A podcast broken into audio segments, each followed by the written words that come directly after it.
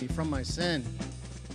For I know my, transgress- my transgressions, and my sin is ever before me. Against you, you only, have I sinned, and done what is evil in your sight, so that you may be justified in your words, and blameless in your judgment. Behold, I was brought forth in iniquity, and in sin did my mother conceive me. Behold, you delight in truth in the inward being, and you teach me wisdom in the secret heart. Purge me with hyssop, and I shall be clean. Wash me, and I shall be whiter than snow. Let me hear joy and gladness. Let the bones that you have broken rejoice. Hide your face from my sins, and blot out all my iniquities. Create in me a clean heart, O God, and renew a right spirit within me. Cast me not away from your presence, and take not your Holy Spirit from me. Restore to me the joy of your salvation, and uphold me with a willing spirit. Then I will teach transgressors your ways, and sinners will return to you. Deliver me from blood guiltiness, O Lord, O God of my salvation, and my tongue will sing aloud of your righteousness. O Lord, open my lips and my mouth will declare your praise. For you will not delight in sacrifice, or I will good, or I would give it. You would not be pleased with a burnt offering. The sacrifices of God are a broken spirit. A broken and contrite heart, O God, you will not despise. Do good to Zion in your good pleasure. Build up the walls of Jerusalem. Then you will delight in right sacrifices in burnt offerings and whole burnt offerings. Then bulls will be offered on your altar. Amen. Cool. It's good to be home. It's really good to be home. I've missed you guys. Um, I hear like things have been going super, um, super good. Um, the author of this psalm is David, right? And um, David is just known to be like these incredibly, incredibly godly man. But if, if you're listen to the words on the screen and the words that Keith read to you, there's all of this angst in this.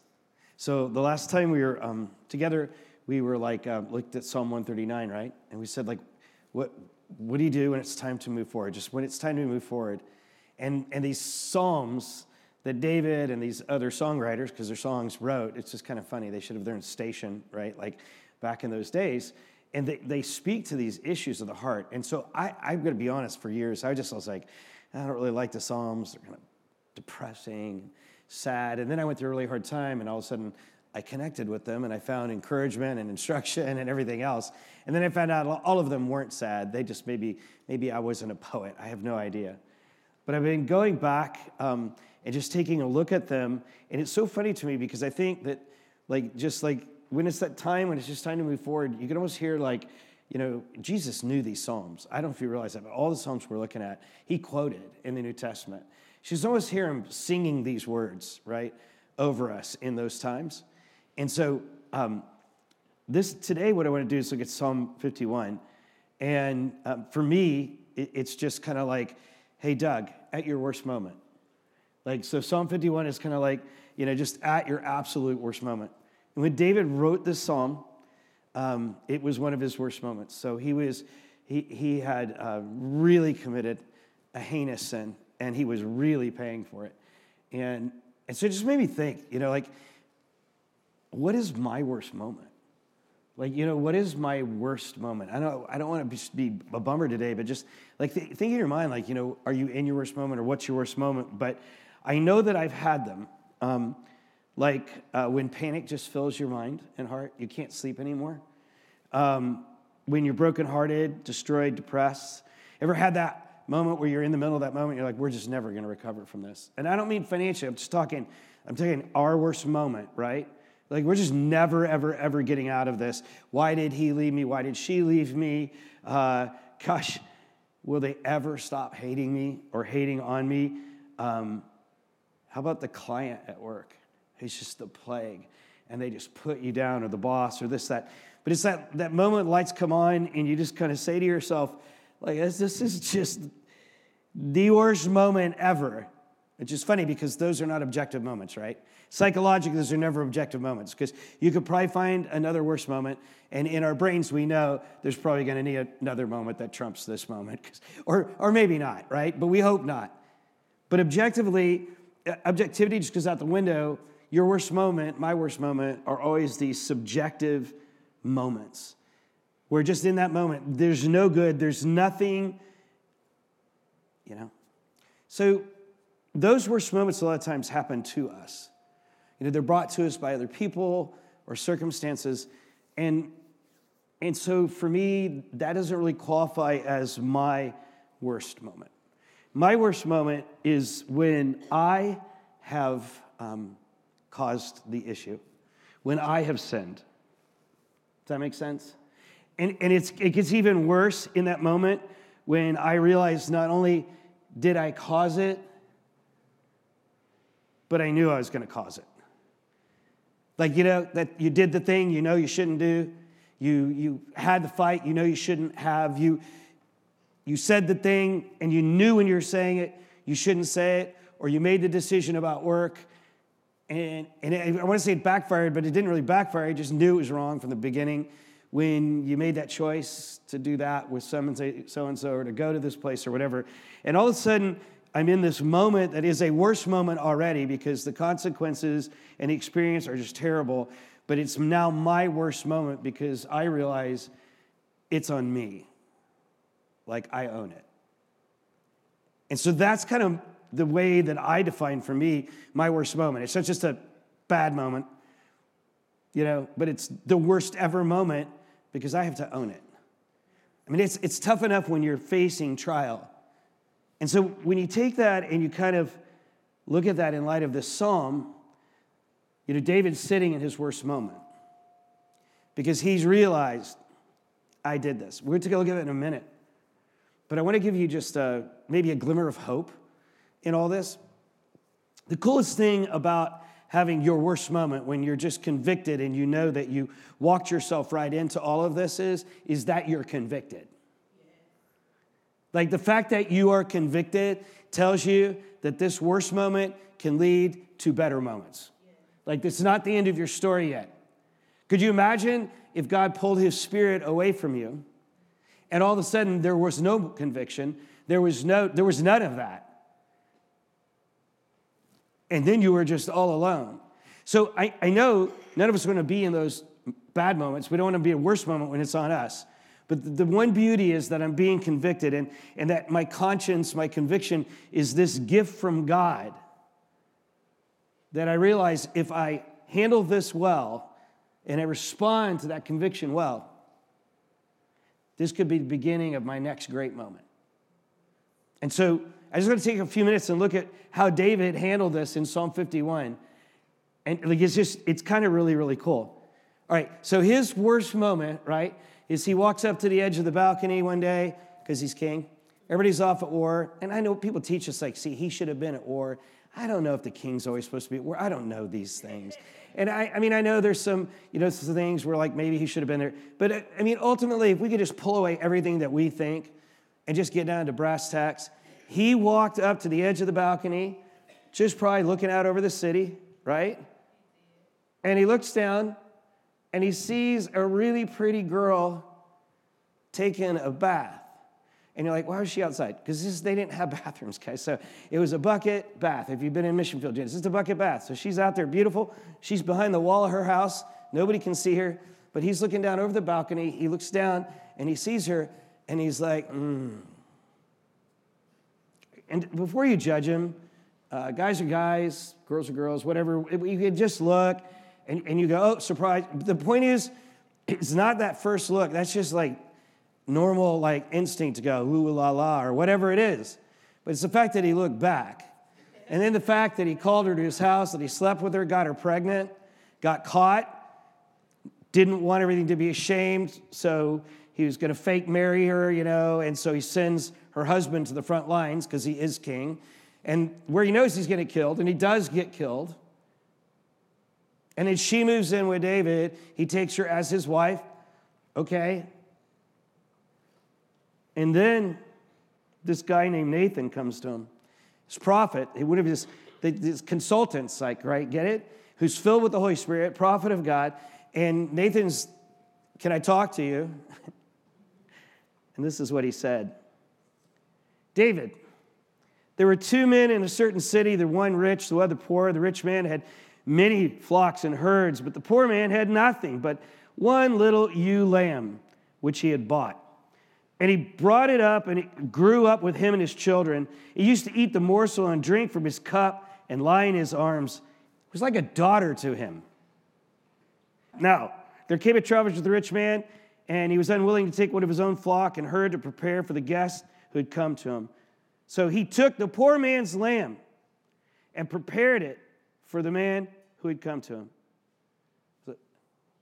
And David's like, see, David doesn't know this is a story yet. Are you clear? He doesn't know it's a story yet.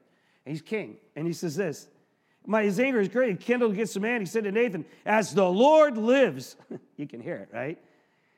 The man who has done this deserves to die. And he shall restore the lamb fourfold because he did this thing and because he had no pity.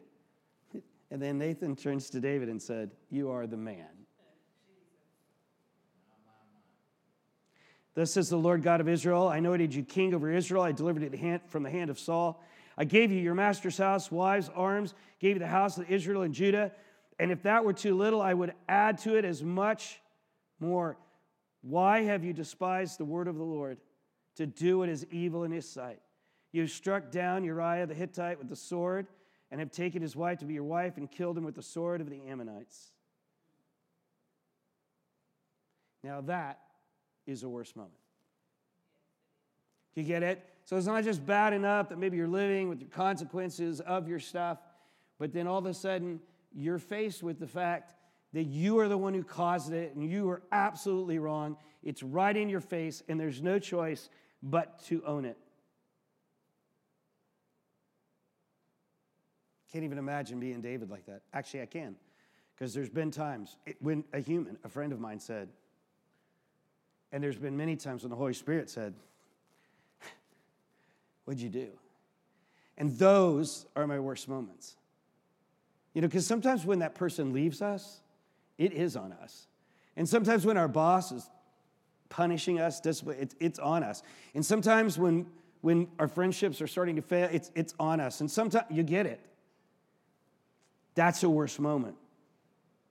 But David's story, if you look down through the years, doesn't end there he, he recovers. And so, what I want to do is just take a look in Psalm 51. It's really cool because he talks about how he faced his sin, how he recovered from his sin, and then the result. So, let's take a look.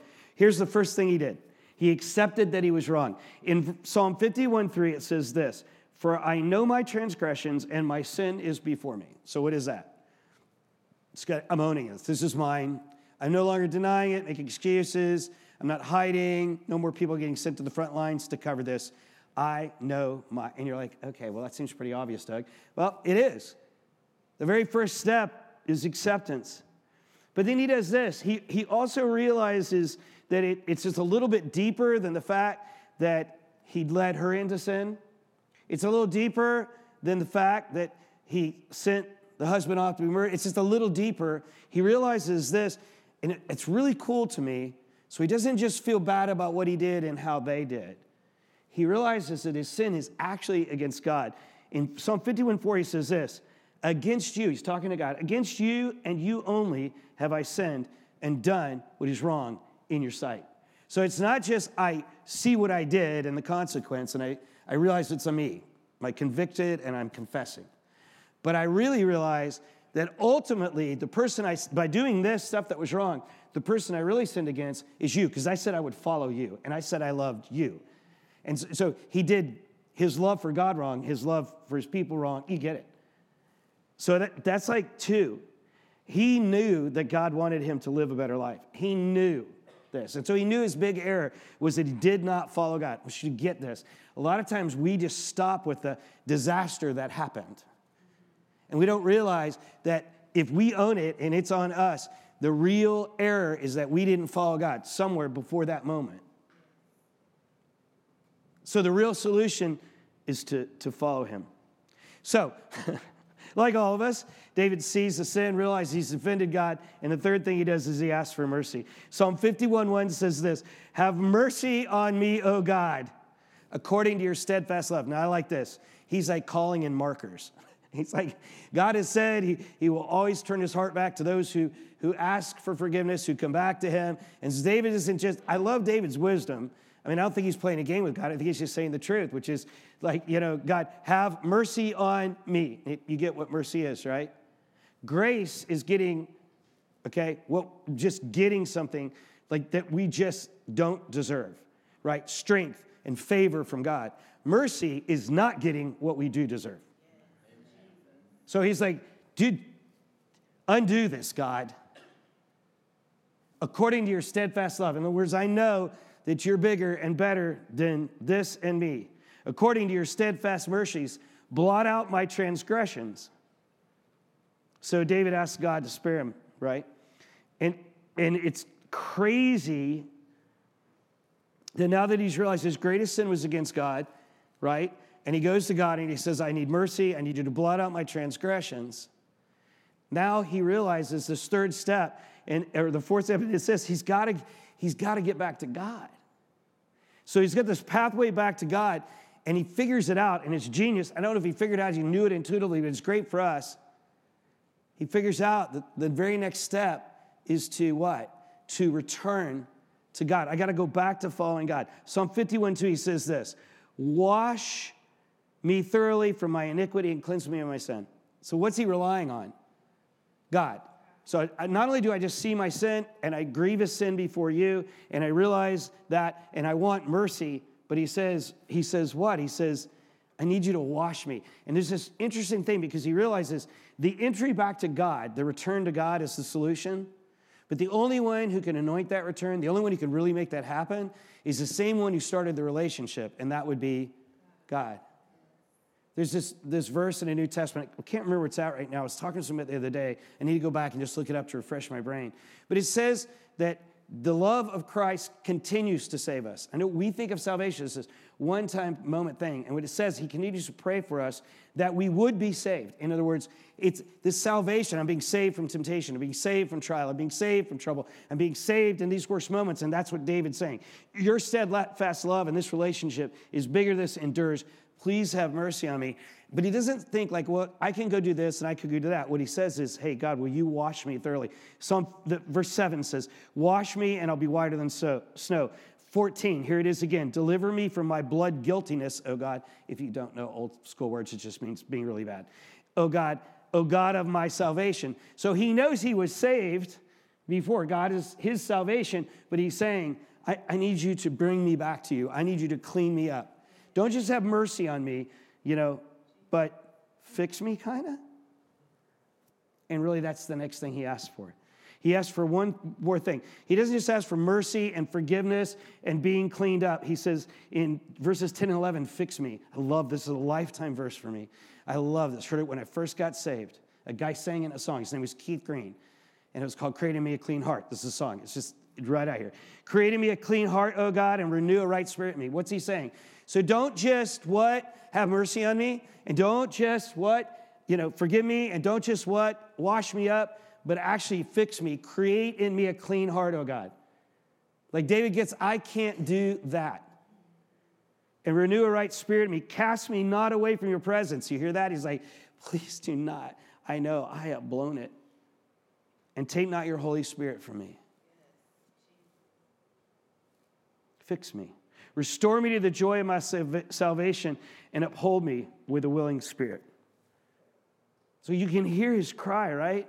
He says, Restore me, God, and, and renew me, God, and connect me. Like, bring me back in. I need to be connected to you, you know? Because clearly I got disconnected. David wants his joy back. He wants to get back to the place where he was abiding with God. His worst moment, right? He realizes there's nothing he can do physically that's enough. He writes this in verses 16 to 17. You will not delight in a sacrifice, or I would give it to you. What he's saying is, there is no sacrifice I can make. Now, they did animal sacrifices, monetary sacrifices, food sacrifices, all kinds of things that God prescribed to deal with sin and thankfulness and asking for forgiveness and grace. They did all these things. And what he said is, there's just nothing. There, even as a king, as rich as I am, there's nothing I can do that I could sacrifice, nothing I could do that is big enough to solve this. You will not be pleased with a burnt offering the sacrifices of God, and I put in parentheses, the sacrifice God really wants. The sacrifice God really wants is a broken spirit and a contrite heart. In other words, I, I am aware. You, you see the steps. He sums it all up. I accept my responsibility. I realize my sin is really against God. I beg for mercy because I know that I deserve death. I ask you to draw me back and connect me and fix me that humble, that's what contrite means. I know I'm wrong. No more bickering. Ultimate conviction, conviction from God. Like we said at the beginning, we often see that conviction as like, oh, my worst moment, really? But it's actually a beautiful sign because if you respond well to conviction, you actually head to your next best day instead of your worst moment. So here's David's quick prescription uh, would be this own your worst moment ask for mercy, offer your brokenness, ask for forgiveness, and then ask to be restored or fixed. And it's kind of cool. So, I wanted to tell you another quick story because I, I really want you to realize like David's not the only one who did this. And when I first became a Christian, I memorized the book of First Peter. But I studied about Peter and I learned about Peter. And if you don't know who Peter was, Peter was a follower of Christ, like one of the original, you know, go, I'll make you fishers of men, right? So three years he walks around with Jesus. And um, his worst moment that he experienced was right before Christ was going to be, you know, crucified and then resurrected, give his life for us. All the songs today were just awesomeness. Like they just matched exactly what we're talking about, right? He gave his life.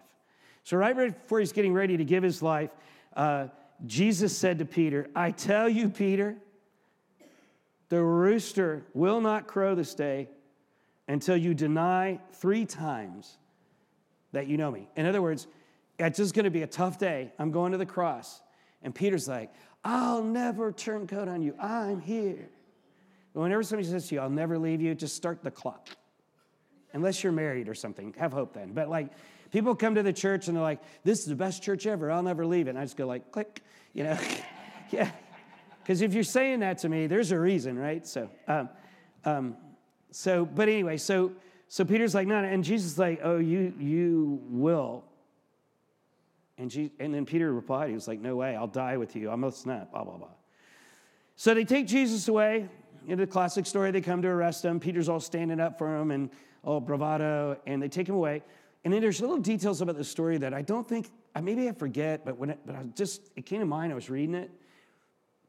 I don't know if you noticed this, but like Peter follows Jesus everywhere. So they take him into the court of like where are the people who are, you know, the legal people going to judge him and the Jews and all. And it's actually, we say court, it's not like a courtroom, it's like a courtyard in front of the building.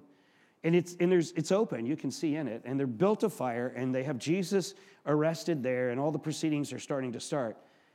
And and somebody comes out and goes, like, don't you know him? And he's like, oh no. And they come out again, I was like, no, no. But the third time just blew my mind. I never noticed this until I read it this time. And I don't know why. I just love God's word this way.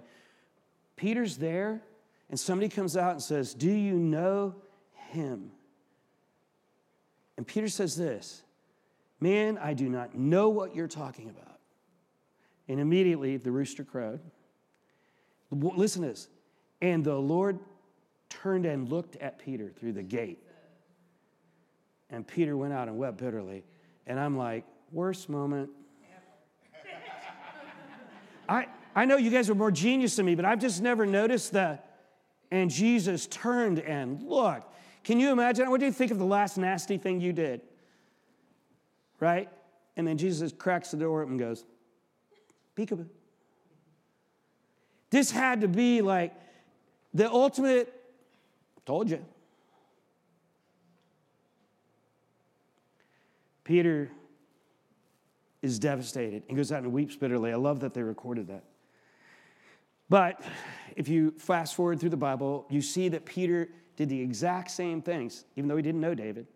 The exact same things that, that David did. He, he was broken. He realized he was wrong. He was broken. He was convicted. And then he repents. He turns. He, he fixes his ways. In fact, the next time he sees Jesus, it, it's on a beach and he sees Jesus, he jumps out of his fishing boat and swims to shore. Like, he can't wait to be back to Jesus. And the cool thing about the story is that Jesus couldn't wait for him to be back with him. He was not mad. It, this is exactly what happened in Psalm 51. Jesus' steadfast love for Peter could extend that forgiveness, could fix the relationship. That's just who Jesus is. That's who God is. God is always, please listen to me wherever you're at, and if you're on video or whatever, He is always ready to extend mercy and forgiveness and grace. He is always there to reconnect you, to fix you, to restore you, to creating you a clean heart. He is so, it's so amazing to me. He's so ready to bring a work of restoration that when he does that, in both of these cases, something magical happens. Two authors um, wrote these two things I had to share with you. There's incredible truths. Bob Goff, who's a really neat Christian guy, wrote this. When Jesus wrote, rose from the dead, he didn't make a speech to the world, he made breakfast for his friends. He's referring to that moment of Peter on the beach, that now that he appears and he's back, he sits. And Peter swims to him, and they actually cook this meal. And Jesus gives him three opportunities to affirm his love for him. And he does. Jesus couldn't wait for him to be back. The same thing happens with David. Uh, Sam Allberry says this There is more forgiveness in Jesus than there is failure in us. I think it would just be really great for us to really get this, what David got about God and his steadfast love, okay? And, and what Peter got about Jesus' steadfast love and ability is this God is not in the disconnecting, destroying business. God is in the come be with me business. He is always waiting. You have to push God way out there even before he'll begin to discipline you. But when you respond to that discipline, if it happens like it did with David, and you go, worst moment, he is there. But he's not just there, there, because for David and for Peter, this was not the end of their story. So he's on the beach. He gives Peter the ability to what? To do what? To affirm his love three times. If you know the story, Jesus basically goes, Hey, Peter, do you love me? And Peter's like, I love you. And he's like, Feed my sheep. He gives him, you know, just talking to him. But the point is, is that he, he asked him three times. There's a lot of speculation on why he did, but just Jesus asked him three times. Three times he's yes. He's like, this ain't gonna happen again. So I'm, I'm not gonna be cocky and go, I'll be, I'm just gonna say I love you. But, but when he did that, Jesus immediately invited Peter to go in the mission field with him. He didn't just take him back. He didn't just have mercy and forgiveness and restore him. He invited him to come be a part of what he was doing. And Peter did, and we know this. It's changed our lives forever. But if it's interesting, the same thing happened with David. He tells us about it in Psalm 51, verses 14 and 15. David says this what? Deliver me from my blood guiltiness, right? O God, O God of my salvation, and my tongue will sing of your what? Yeah, a lot of your righteousness. Lord, open my lips, and my mouth will declare your praise. And if you look now further into David's life, what is David doing? It's exactly what David does the rest of his life, and he becomes a more peaceful man. And he, be, he already proclaimed God, but he continues to proclaim God, and God uses him. So, in this horrible moment, I mean, how do you get free of being a murderer, much less an adulterer, much less a denier?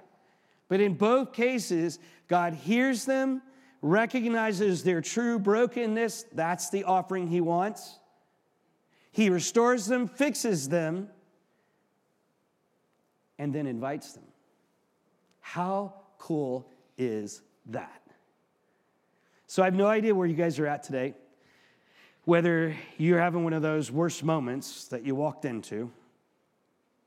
But if you are, just remember that, right? Jesus wants to have breakfast with you, not to visit you in jail. He, he's not trying to lock you up. And that whole Sam Allberry one, that there's more forgiveness in Jesus than there's sin. I mean, that's incredible. But maybe you aren't in a worse moment and you just need to prepare. So, what I want to do is this I just want to remind you if you find yourself in your worst moment, that moment when it's falling apart and you're responsible, it is not the end of your story. It doesn't have to be the end of your story. You can take these four steps. Number one, embrace your brokenness. Just own this and just be broken, be convicted, and know that that conviction is a gift from God. Is a gift from God that can get you going back on your best day. Two, ask God for mercy, forgiveness, and restoration. And don't ask Him like you're going to do something for it. Ask Him the way you did at salvation when you realized there was nothing you could do, there was not a big enough sacrifice you could make to make this right. Embrace your brokenness, ask God for mercy, forgiveness, restoration, and then do this. Just like David and Peter, reaffirm your love for Him and let Him do the same. Now, this is powerful. Please listen to me. I am really good at reaffirming my love for Jesus and then beating myself up for another 10 years. Anybody else? You need to let him affirm his love, let him make you breakfast, let him say, We're done, David. And then you need to get up and go back and be king. You need to get up and go back and be the missionary. You need to get back up and get up and get back at it. You do not need to live in shame. There's no sense in asking a God with endless mercy and grace and forgiveness to restore you if you are going to just wallow in it. Accept His love. And when your heart, it's not going to be your heart because He lives there, when your mind or the enemy reminds you of what you did, just remind him of what his future is going to be and move on. Fix it. So embrace your brokenness, ask God for mercy, forgiveness, restoration. Affirm your love for Him, reaffirm it, and let Him reaffirm His love for you. And then just live out loud. Accept His invitation. How powerful is it to be forgiven and then to sit at the break room and somebody's like, hey, what happened this week? And you're like, I gotta be honest, I totally screwed up. Then I was beating myself up. But like last Tuesday, God and I had a conversation, and as embarrassed as I am about this behavior, he told me, it's good, you got to move forward. And just let him look at you like crazy people. You never know. I think we think that people don't uh, uh, want God. And I know we need to just deliver the gospel of Jesus Christ, the good news that he loves and forgives and he saves. But I wonder what would happen if we started telling our raw stories, our raw, because David did. It's recorded in a song. My gosh, it's written in the history books, all of the details of his messy affair and murder. Peter's horrible things there. Why? It's the inspired word of God. Why did God write all of this instead of just the flowery stuff? Because see, we don't do this from pulpits and stuff. We don't stand up and go, I, man, blew it. But all the Bible through there, God is just transparent. And if it weren't for David's transparency and Peter's, the rest of us would never know how to get anywhere. The gospel is not just limited to the fact that Jesus loves you, died to save you, will forgive you, and get you in heaven. That's, that is the good news. But that's not all the good news. The good news is what he's continuing to do in my life as he continues to save me, as I continue to grow up, and as he continues to set me free from shame and problems and reaches out to me in my worst moment. If I will what? Embrace brokenness right? Ask for mercy. Get it? If I'll take these steps, I become restored. What would happen if we began to tell these stories in the hallways? Just to be honest, how was your weekend? Ah, terrible, man. I, uh, I slept with my neighbor's wife and then I had to murder her husband. And I mean, that's raw. Dude's like, oh, I thought I was the only one. How'd you get out of it? I got to go do, you know, 20 years. Our system today, you're not king. You're, you're not getting out of the murder. But you get it? Like, what would happen if somebody was like, you know, what was your weekend like? And you're like, I got to be honest, man. I threw up. I threw a frying pan at my husband. And, and, and your girlfriend's like, what? but we made it right. Like, what would happen if we showed people how our faith is really changing? You don't have to have facade, just be people. Invite people to a place in your home or here, into a relationship with somebody who would just be like, just honest. Where everybody comes in is, is, is family, and when they're ready to talk, they can talk. What if we pass this on? So maybe not just if our worst moment was turned and moves us towards our next best moment, but could be used for somebody else's next best moment. You know, something I've learned is this when we're truly broken, we will share our stories. You know, sometimes that brokenness comes from outside. Uh, let's be honest, we're not responsible for anything. Those are bad moments. But even if it's your worst moment where you are culpable, brokenness gets us to a place where, even though it's painful to talk about, we can and will because the restoration story is incredible. So, you know, we say here we want you to find God, you know, and discover freedom. You know, really don't want you living the way I did so long, in captivity to the things that I did wrong. Neither does God. David doesn't want that, Peter. So, what do you do in your worst moment? You have to do these four things and then live out loud. Is this a time to move on? That makes sense? Let me tell you a quick story. So, you guys know I was in Hawaii this week, and everybody's like, oh, you got to go to Hawaii. I, I worked all week and had the worst plane flights I've had in a long time. Um, I almost, it, w- it was so bad that I almost asked to leave the plane before they shut the door. That's before he took off. But I spent the week with yet another church. I keep finding them bit by bit that reminded me of this place. In fact, they may even be better at this than we are. These people treated me like family from the moment I got there, even though I was leading them to something. It was just an incredibly cool place.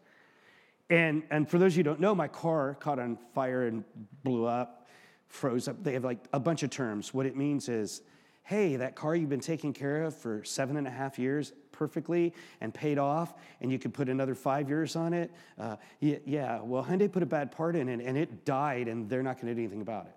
So in Amber was awake when I was asleep. You know, it's really weirdo opposite. And so she would do research, send it to me. I would do, we're doing all this research, we're coming back. And so just in casual conversation, these guys heard the car blow. Then somebody asked, and one guy was a mechanic, and we're talking everything else. And this old guy named Jim, he's an introvert, super quiet the whole time. Day, day two, sitting over here. And he said, um, Hey, Doug, this is like, I'm like in the middle of workshop, just on a break. We're just standing and a coffee for 10 minutes before we pick back up. And he said, You need to let that car go.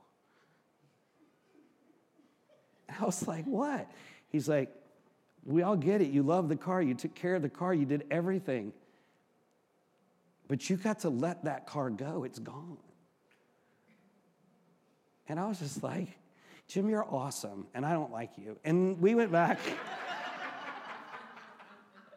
and, and so for the rest of the other day and a half we still had, um, it's funny because it became one of those funny things that kept coming up. So people were talking about, but this is so different. It's not like small groups, you know, discipleship groups. And somebody said, you need to let that group go. It just became this thing. And I guess what I'd like to say is if, if you have a thing that's like the car and you're just grieving over it, it's your worst moment, it's time to let that car go.